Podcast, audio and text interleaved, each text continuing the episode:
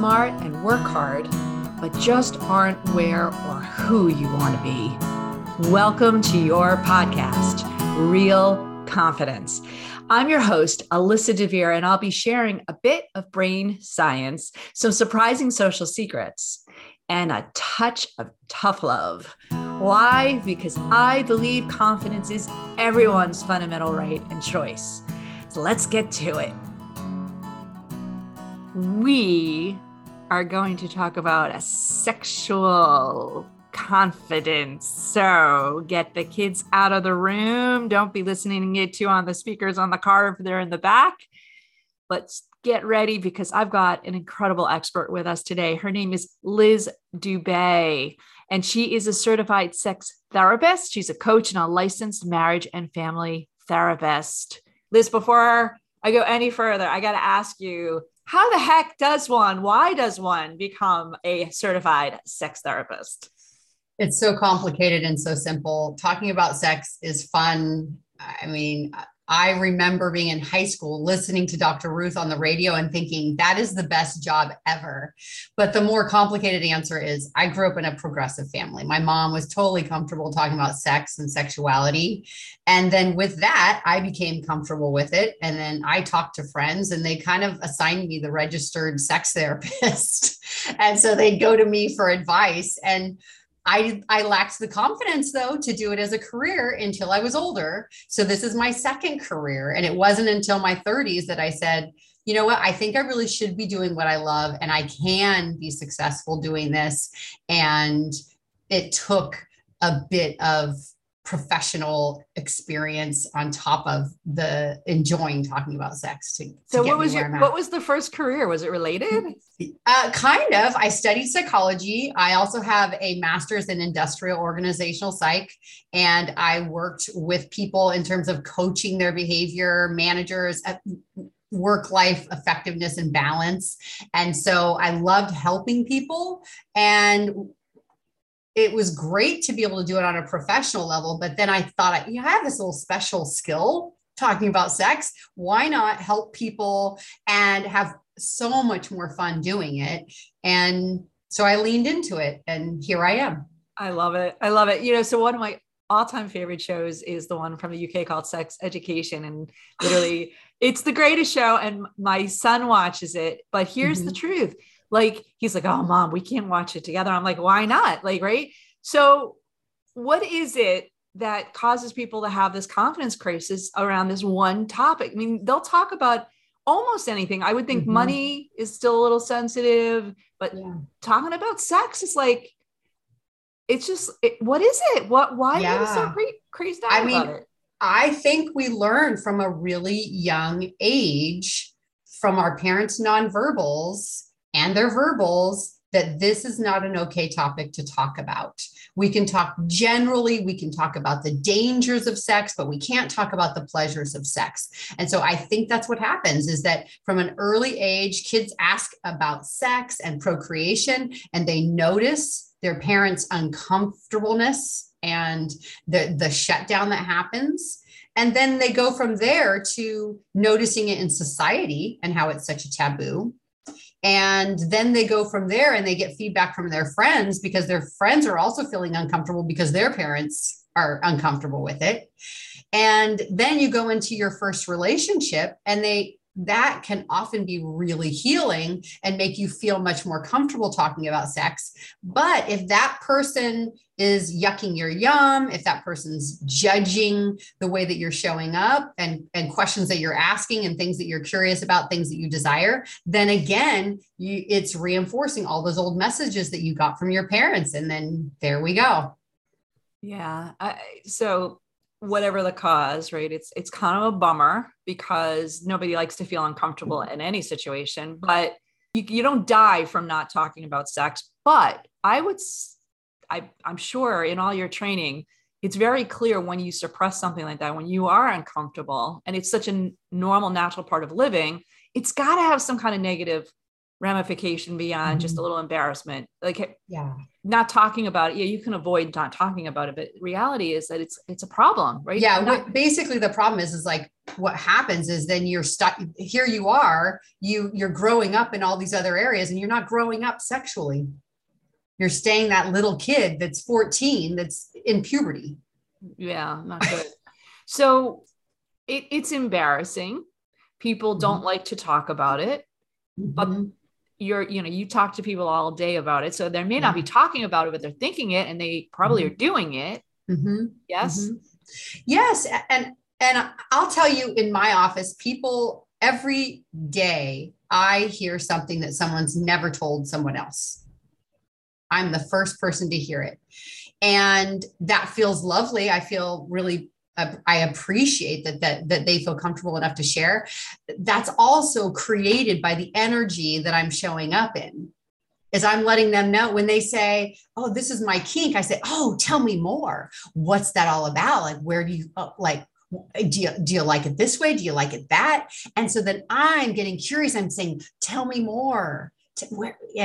And whereas a partner might be like, oh, why do you like that? And that message right there shuts you down. You go, oh, this is not a safe place for me to talk about my desires, for me to just talk openly and be curious. People are much more comfortable talking about at a cocktail party about sex, as long as it's not personal. It's like, we could talk about these general things about sex. We can talk to our partners about general things about sex. We could say, oh yeah, non-monogamy is totally cool. I know some people that do it, but then if your partner says, oh, is that something that you'd be open to? You go, oh, well, why would you ever ask me that question? Right. It's the personal thing. So, funny, I'm a confidence coach, right? I'm not a sex coach, but we share that. People do not like talking about their own confidence, but they're happy to talk about the confidence of their kids, their spouse, their friends, and happy to help them with it. Right. So there's this interesting angle, and I'm sure we could geek out on it, but we're not going to do that on the podcast. Like, what is the psychological root of why, when we have to talk about our own needs, our own desires, our own wants, our own values, it gets a little uncomfortable. It gets very uncomfortable. Right. I think it's so much more vulnerable than talking in general terms. You're saying, do you love me? Will you accept me? When you talk about what you long for and desire sexually, and if your partner says, ooh, yuck, then that means you don't love me. It means that I'm not good enough. It means that maybe there's something wrong with me. And so many people for many, many years hold secrets about what they truly desire, what they want sexually. And the longer that we hold that secret, the bigger the shame gets. And so it becomes almost this like feeling of, if I actually share this intimate detail of my fantasy, my desires, I could just die if my partner told me that wasn't okay. Yeah. Well, it's disappointing, right? It's very disappointing. Mm-hmm. I think it also opens up a little bit of that.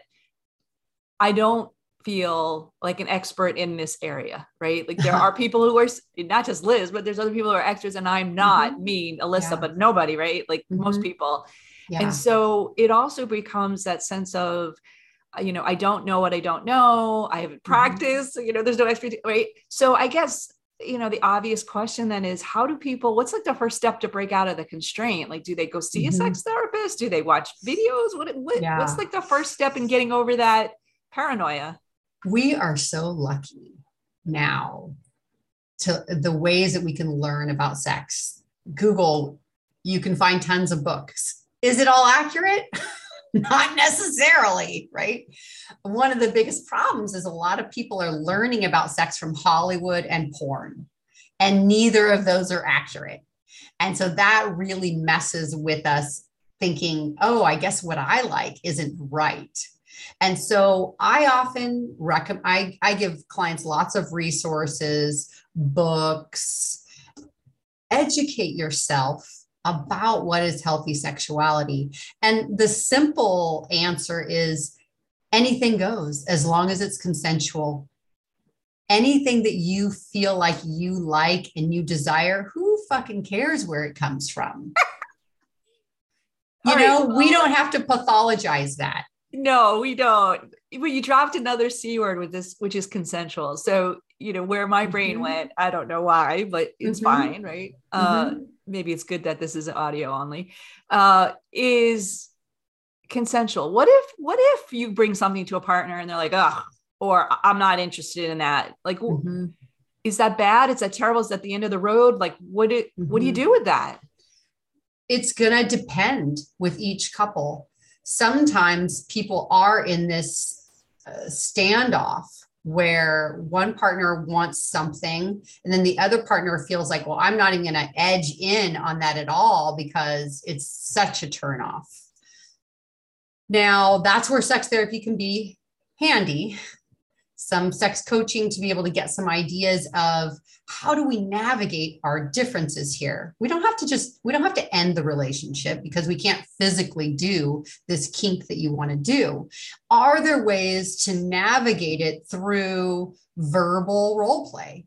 Can you join your partner in their fantasy of doing the kink without actually doing it? Are there ways that you can act it out that might jive more with your partner's erotic map and not feel like such a turnoff? But if your partner is like, your kink really, really turns me off, then I don't think that's completely the end of the road, but I think that really seeing a professional to be able to help you work through this, because it's going to feel so shameful. And to be able to be in an office with someone who can say, oh, well, tell me what it is that you, what is it about that fantasy that turns you on? And sometimes we find that that person's kink isn't what it appears to be on the surface level, where a partner might think, well, you just want to degrade me. No, this is not about me degrading you. This is the way I feel when I imagine us playing out this kink. And then when their partner can understand, oh, okay. So this isn't about you degrading me. This is about you feeling ... And those conversations are really hard to have because, like we started this podcast with, is that people aren't talking about sex. It's a skill. This is a skill that has not been developed because we stopped talking about it when we were 5. I mean, when my kids asked about where do babies come from, I said, okay, well, there's a penis. It goes in the vagina and a few more sentences. They laughed and they were like, oh, okay, pass the peas. And no big deal. But other parents are like, oh, okay, well, Virginia and the soldiers and the baby is conceived. Come on, really? Can we just, like, the kids want brass tacks? What is it? Is that the word, brass tack? Oh. Yeah, no. Well, in reality, it's like you said before, if you don't tell them, they'll just Google it up. I mean, it's not that hard anymore. Different when I grew up, like, you know, I had to go find people who actually spoke, right? All right. Well, good. You know, we're going to come back later. So I'm not even going to break it because I'm not ready to break with you at all. But I want to talk a little bit about how you build a skill, because we say confidence is a skill. And, you know, one of the things that, you know, we're talking about confidence and we're talking about sex in both in terms of skill. I will also make the conclusion here that confidence gives sex, better sex, and better sex probably gives confidence. Do you think there's a chicken and an egg here? Do you need to be confident after great sex, or do you think you get great confidence from having great sex? I actually Googled the word confidence before this podcast, because I was like, what is confidence? And really what I came up with when I searched different interpretations is like, it's trust. And so, and being able to trust. And so I thought, well, how do you trust your sexual desires if it's like happening in a vacuum? I think it would be okay if there was no shame in our society if sex wasn't a taboo. But we are wondering, is it okay to have these desires? So I think that we educate ourselves a little bit so that we get a sense of everything is normal. You are so normal. Everything that you desire is normal. And as long as it's consensual, it's cool. Lean into it. If it feels good, go for it. Yeah. And And the leaning into that, then you explore, you're open to exploring yourself. You're open to exploring your partner. And that's where the confidence builds. I think that you can be sexually confident without ever having had a partner. If you feel okay with masturbation, having pleasure sessions with yourself and exploring your body and knowing what feels good and what you don't like, that is confidence, because you're trusting of like, this feels good. I like it. And then if you can take the next step of feeling that it's okay, then you can communicate that to your partner. And then if you're in a relationship with a partner who it feels emotionally safe, they're going to be like, oh, okay, cool. Tell me more. Do I do it? Do you like it this way or do you like it that way? Oh, okay. More this way. Oh, okay. And then between those two, you know, how do you like it? And that, then that reinforces the confidence of like, oh, I'm okay. I am good in whatever I want and desire is okay. And so then that fuels the confidence. Does that make sense? Well, of course it does. And, you know, my phrase on everything I do is to get more confidence, you have to give it away. And I think it's the same thing with sex. If you mm-hmm. are more in tune with not just your own needs, but other people's needs, and you're giving them pleasure, they're going to give you, it's a self-perpetuating mm-hmm. cycle, right? You know, I think back of people in my life, all the way back to high school, literally middle school, I think even of the ones that I can remember vividly, they were like that person that just kind of oozed that sexuality. Like they just had it and confidence or sexuality. Again, I can see real parallels here. You know, I think you're absolutely right that they probably didn't have the experience per se of other partners. Maybe we all thought they did, right? Maybe they said they did, but they had a sexual confidence about themselves, which probably then attracted more. And it created that cycle of, yeah, actually I'm pretty good at this, right? Mm-hmm. You know, I'm wondering, and in my memory, they were all men for the most part, boys. Oh, yeah. So, you know, I'm having a hard time remembering any females that had that. Do you see differences across gender lines? Well, you know, it's much more complicated for women. When we're confident, which way are we going to be interpreted? Are we interpreted as sexy or slutty? And a lot of people, if they feel themselves being interpreted as slutty, then that feels shameful. There's a judgment about that. Yeah. And so then I think, you know, I've talked about this before, I've blogged about this. People lie about sex. Men lie about how great they are at it. And women lie the opposite. Women lie about how much they're having. They minimize. Men maximize, women minimize, because if we're too confident, then it's like, ooh, well, then you're getting around, you little slut, you. You know, it's funny. You said slut. I was like, what's the male equivalent? It's like, I don't think there is. And even like when we say bitchy versus cocky, not in the sexual way, respect, but right. Cocky also is almost like a compliment, right? It has a little nuance of like, oh, you're so cocky, right? And quite honestly, there is a sexual implication there that they are, quote, cocky, right? So, but you're right. Is there a male version of slut? Is there like, oh, he sleeps around? Is that, and it's not seen as bad. It's seen as like, you've got cred, right? Yeah. It's like, wow, he's got skills. He's got game. Hate the player, not the game. Right. Or hate the game, not the player, or whatever. I don't know. It's horrible. It's true. All right. So here's what I'm going to suggest. And again, like I kind of feel, well, actually, before we do that, before we go to break, I'm going to keep pushing the break off. Maybe we not even take one. Generations, you said, and not against women versus men. You see, is there any age issues that come up as far as comfort with sex? Or do you get better as you age? And with age, you do get more confident. Do you see a difference between the generations in terms of their comfort level with sexual stuff? You know, I don't know. I'm not seeing anything. You know, this is one of the reasons I became a sex therapist was I thought that as I got older, my friends would start to feel more comfortable talking about sex. I didn't see myself as special. I just saw myself as like, I've matured faster, or like I'm more comfortable talking about sex earlier in age. And so then I thought that, say in my 20s, I have these lawyers, doctors, you know, successful people as friends. And the older they got, same thing. It was like, Liz, why do you have to talk about sex again? Ah, like Don't say cock ring. No. I was just fascinated that with more education did not come more comfort talking about sex and their desires.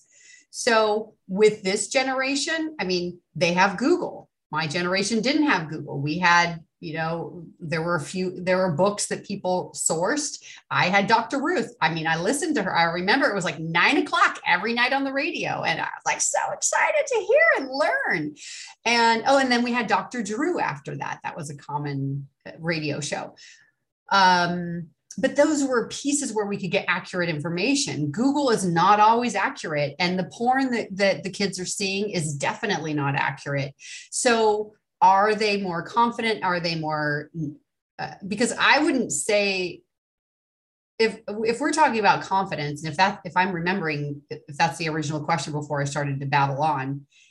Yeah, generations. I mean, are younger people more confident in this area? I mean, how could they be if they're, I think it's all about, I mean, maybe I hope that my kids are more confident than I am, because that'll be, you know, each generation. You. Yes, right. Exactly. Right. And so if they're people my age are still struggling talking about sex. So we haven't stopped the generational trauma of sexual shame. Yeah. Yeah. And I think well put, way you're putting it. Mm-hmm. It's a trauma. It is what it is. Mm-hmm. Yeah, absolutely. I didn't mean to cut you out there, but I was like, that's what it is. It's a trauma related reaction, and it is being perpetuated for sure. So I do have to give our sponsor a little love. I'm going to just cut us off here for a minute or two, I promise, because I know my listeners are probably like, I want to hear more, Liz. When we come back though, I want to talk about how do we get over that trauma? How as whether you're 20, 30, 40, 50, 60, 70, I don't care how old you are, like what kind of things can you suggest that people do now to get more comfortable talking, doing whatever sex. Yes. All right. So give us a couple minutes. We'll be right back. This podcast was sponsored by the American Confidence Institute. ACI trains smart, hardworking people how to use basic brain science to more effectively coach themselves and others. ACI is endorsed by top universities, the Strategic HR Management Association, and International Coaching Federation. Learn more about ACI's uniquely empowering keynotes, workshops, e-classes, and coaching certification at www.americanconfidenceinstitute.com. All right. So for those of you who are back with us, we're still talking about sex. How cool. Yummy. Yeah. You know, Liz, I joke with people. I say, you know, sometimes people would rather talk about erectile dysfunction than confidence, but I think in reality, it's that sex word in general that kind of like gets people up in a little hackle. So if people are embarrassed about talking about it, let alone doing it, let alone feeling comfortable, confident about it, like what are some of the things that they actually can do right now, no matter how old they are, no matter what, assuming they haven't had a serious major sexual trauma, because that's a different issue. Yeah. But how do the rest of us kind of feel a little bit more comfortable? What can we do? Mm-hmm. I think there's some great books out there. One of my favorite books is called Come As You Are by Emily Nagoski. And really the theme throughout her book is you are normal. Everyone is normal. And she gives you accurate information about our sexual responsiveness, about how society has influenced our reactions to talking about sex. And every client that I've ever recommended it to says, oh my gosh, I feel so much better about what's happening with my body or what my desires are. Great. And then, I mean, there's great books out there that can help you to feel maybe more aware of your body. Maybe I'm more aware of how to lean into sexual acts that you're feeling maybe lacking in skill. I mean, I don't think that sex is a skill, really. I think sex is really about listening and paying attention and being present with your partner and being enthusiastic. And when you have all of those components, then the supposed skill will develop. Yeah. I post almost daily on TikTok, and I am always educating people. So you could go to my TikTok at Talk Sex with Liz and check out those videos. And those are accurate information to be able to help you feel like, okay, what makes up a healthy sex life? What is it that could ignite my desire? What am I doing on a daily basis that is creating more shame sexually? And I think following people on social media that are actual experts, that could be helpful if you're limited in time and you don't want to read a book. And yeah, but you know, I'm going to go back, as you said, maybe you took back a little bit your earlier thing that it's not a skill. It is a skill. It's just because you're comfortable and used to it. Like if people have never skied, and you put them on skis, they're going to have a hard time. And skiing is clearly a skill, right? But you learn, you get more comfortable, you push yourself a little bit further each time. That's all part of that learning curve. And that's no different from what you're saying. So is there like a baby step people can do other than read a book, watch a video? Is there something today they can do right now? Something you want to hear today. Yeah. Okay. Well, I think that the reason why I hesitate to call it a skill is that your body knows what you like. That it's trusting in your body. If you don't have a partner, then what I would want you to do is to start in the shower with massaging your body and starting to identify what feels erotic when I touch my body. Don't rush to your genitals. Explore the outer elements of your body and make your way into your genitals. And then once you're in a place of feeling sexy and aroused, then go to your genitals, and then that's going to feel so much better. So take it slow. I love it. And the more that you can masturbate and explore your body, then the more that you're going to know your body, and the more you're going to be able to articulate what you like and what you want less of, and just be open to say, oh, well, I've never done that, but let's see what happens. Yeah, be open to trying new things. And then with your partner, being able to say, hey, I don't know if I really know what your top turn-ons are. Can you tell me? Can you show me? And then hopefully that opens it up to where they're going to say, well, what are yours? And then you can be able to reciprocate that. Yeah. I would also say that in terms of touching, being able to use different textures, different ways of touching in a way that you say, hey, do you like it when I rub you like this? Or do you like it when I rub you like that? And that's a way to explore your bodies without, and it's an easy response of like, oh, I like number one better than number two. It's like, exactly. It's like going to the eye doctor. Yeah. And so then you do number one, you go, do you like when I go faster, or do you like it when I go slower? I go, it's like, okay, I like number one slower. Great. You have learned a new skill. But I mean, it's like part of that, but you have to deliberately try. You have to even practice to some extent. Right. And you've got to be that much more committed. But trust your body, that your body knows what you want. And so I don't trust my body on skis. I fall on my butt and I fall on my face. And so, yes, skiing is definitely a skill, but I don't trust. It's like, okay, is this gravity working? Is it like, if I lean forward, am I going to fall? Or is this, how much do I need to lean forward?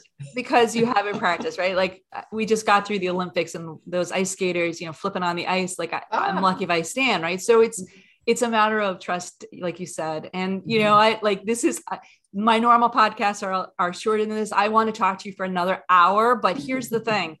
You have some amazing resources on your website. So I want you to do two things. I want you to first give your website address so people can find you, and then maybe like direct them to one or two things that you think would really be a great place to start to engage in them building their skill of sex. Okay. Well, my website is Talk Sex with Liz. Google that. You'll find me everywhere. I do a weekly newsletter So you'll get accurate information about sex. I answer people's questions about sex. And if you go to my website today, you'll actually get the 3 tips to get you wanting. So that's for women who may be struggling with desire. Then go to my website, get that. And then you'll be subscribed to my newsletter as well to be able to get weekly great information and some fun stuff to make you laugh a bit. Then my niche is really working with women who are struggling with desire or struggling with the idea of like, how do I become sexually empowered? This skill that you're talking about. And so I find it doesn't really work for everyone to do therapy or to do coaching. Some people don't really feel comfortable doing that. And also, I mean, not everybody's in California where I'm at. So I offer now a 4-week course for women who are wanting to ignite the desire from within themselves to feel more sexually empowered. And over that 4 weeks, they're going to work on dispelling all these sexual myths that have stifled our comfort talking about sex. They're going to understand what's true about female sexuality, sexual desire, sexual responsiveness. And they're going to identify like tools to be able to work on in increasing their desire, and then identify, what am I doing every day to extinguish this desire? And then lastly, they're going to learn some tools on how to communicate with their partners so that they can be able to start an open dialogue with their partners about what they'd like to be different, what they'd like more of, and to feel more comfortable with getting what they desire so that sex can be worth wanting. That's great. That's great. So for those of you who are listening out there, first and foremost, you're welcome. This was awesome. Liz, I want to thank you so much. And for those of you, we have a very large male audience following. So if you're saying to yourself, you want to order or buy that package for your partner that Liz just described, don't do it, because that will defeat the confidence. But what you want to do is share this podcast with anyone and everyone, including your partners. Tell them to listen to Liz. She's fun and funny and wonderful. And by the way, happens to have some great products on her website. Mm-hmm. So from the two of us, I want to thank everyone for joining in. But Liz, again, you're fun and wonderful. And I'm so grateful for you doing this for me and the audience that's here. Yeah. Thanks so much for having me. And boys, I'm sorry, I don't mean to alienate you. I love the ladies, but if you're needing support as well, I work with tons of guys that are wanting to feel more sexually empowered and overcome any sort of performance stuff as well. So check out my blog as well, because I'm always writing about men and topics that affect men as well. So Yeah. Nobody's going to be left behind on this one. That's for sure. Yes. All right. Thank you again, everyone. Thank you, Liz. Yay. Let's go have sex. Bye. Yes. So before we completely wrap up, I want to let you know that full transcripts and show notes for this and other episodes can be found on the website, www.americanconfidenceinstitute.com/podcast. I also want to remind you once again that the best way to get confidence for yourself is to give it to others. And you can do it so easily just by liking and sharing this episode on your favorite social media channels. You can even give me some confidence fuel by sending in any comments about the topics I've covered or ones you'd like me to consider for the future. So for now, this is Alyssa DeVere. Thank you for helping to bring more confidence to the world. This podcast was produced by Mindful Media. All rights reserved by Alyssa DeVere and the American Confidence Institute. Music written and performed by Jeff Weinstein.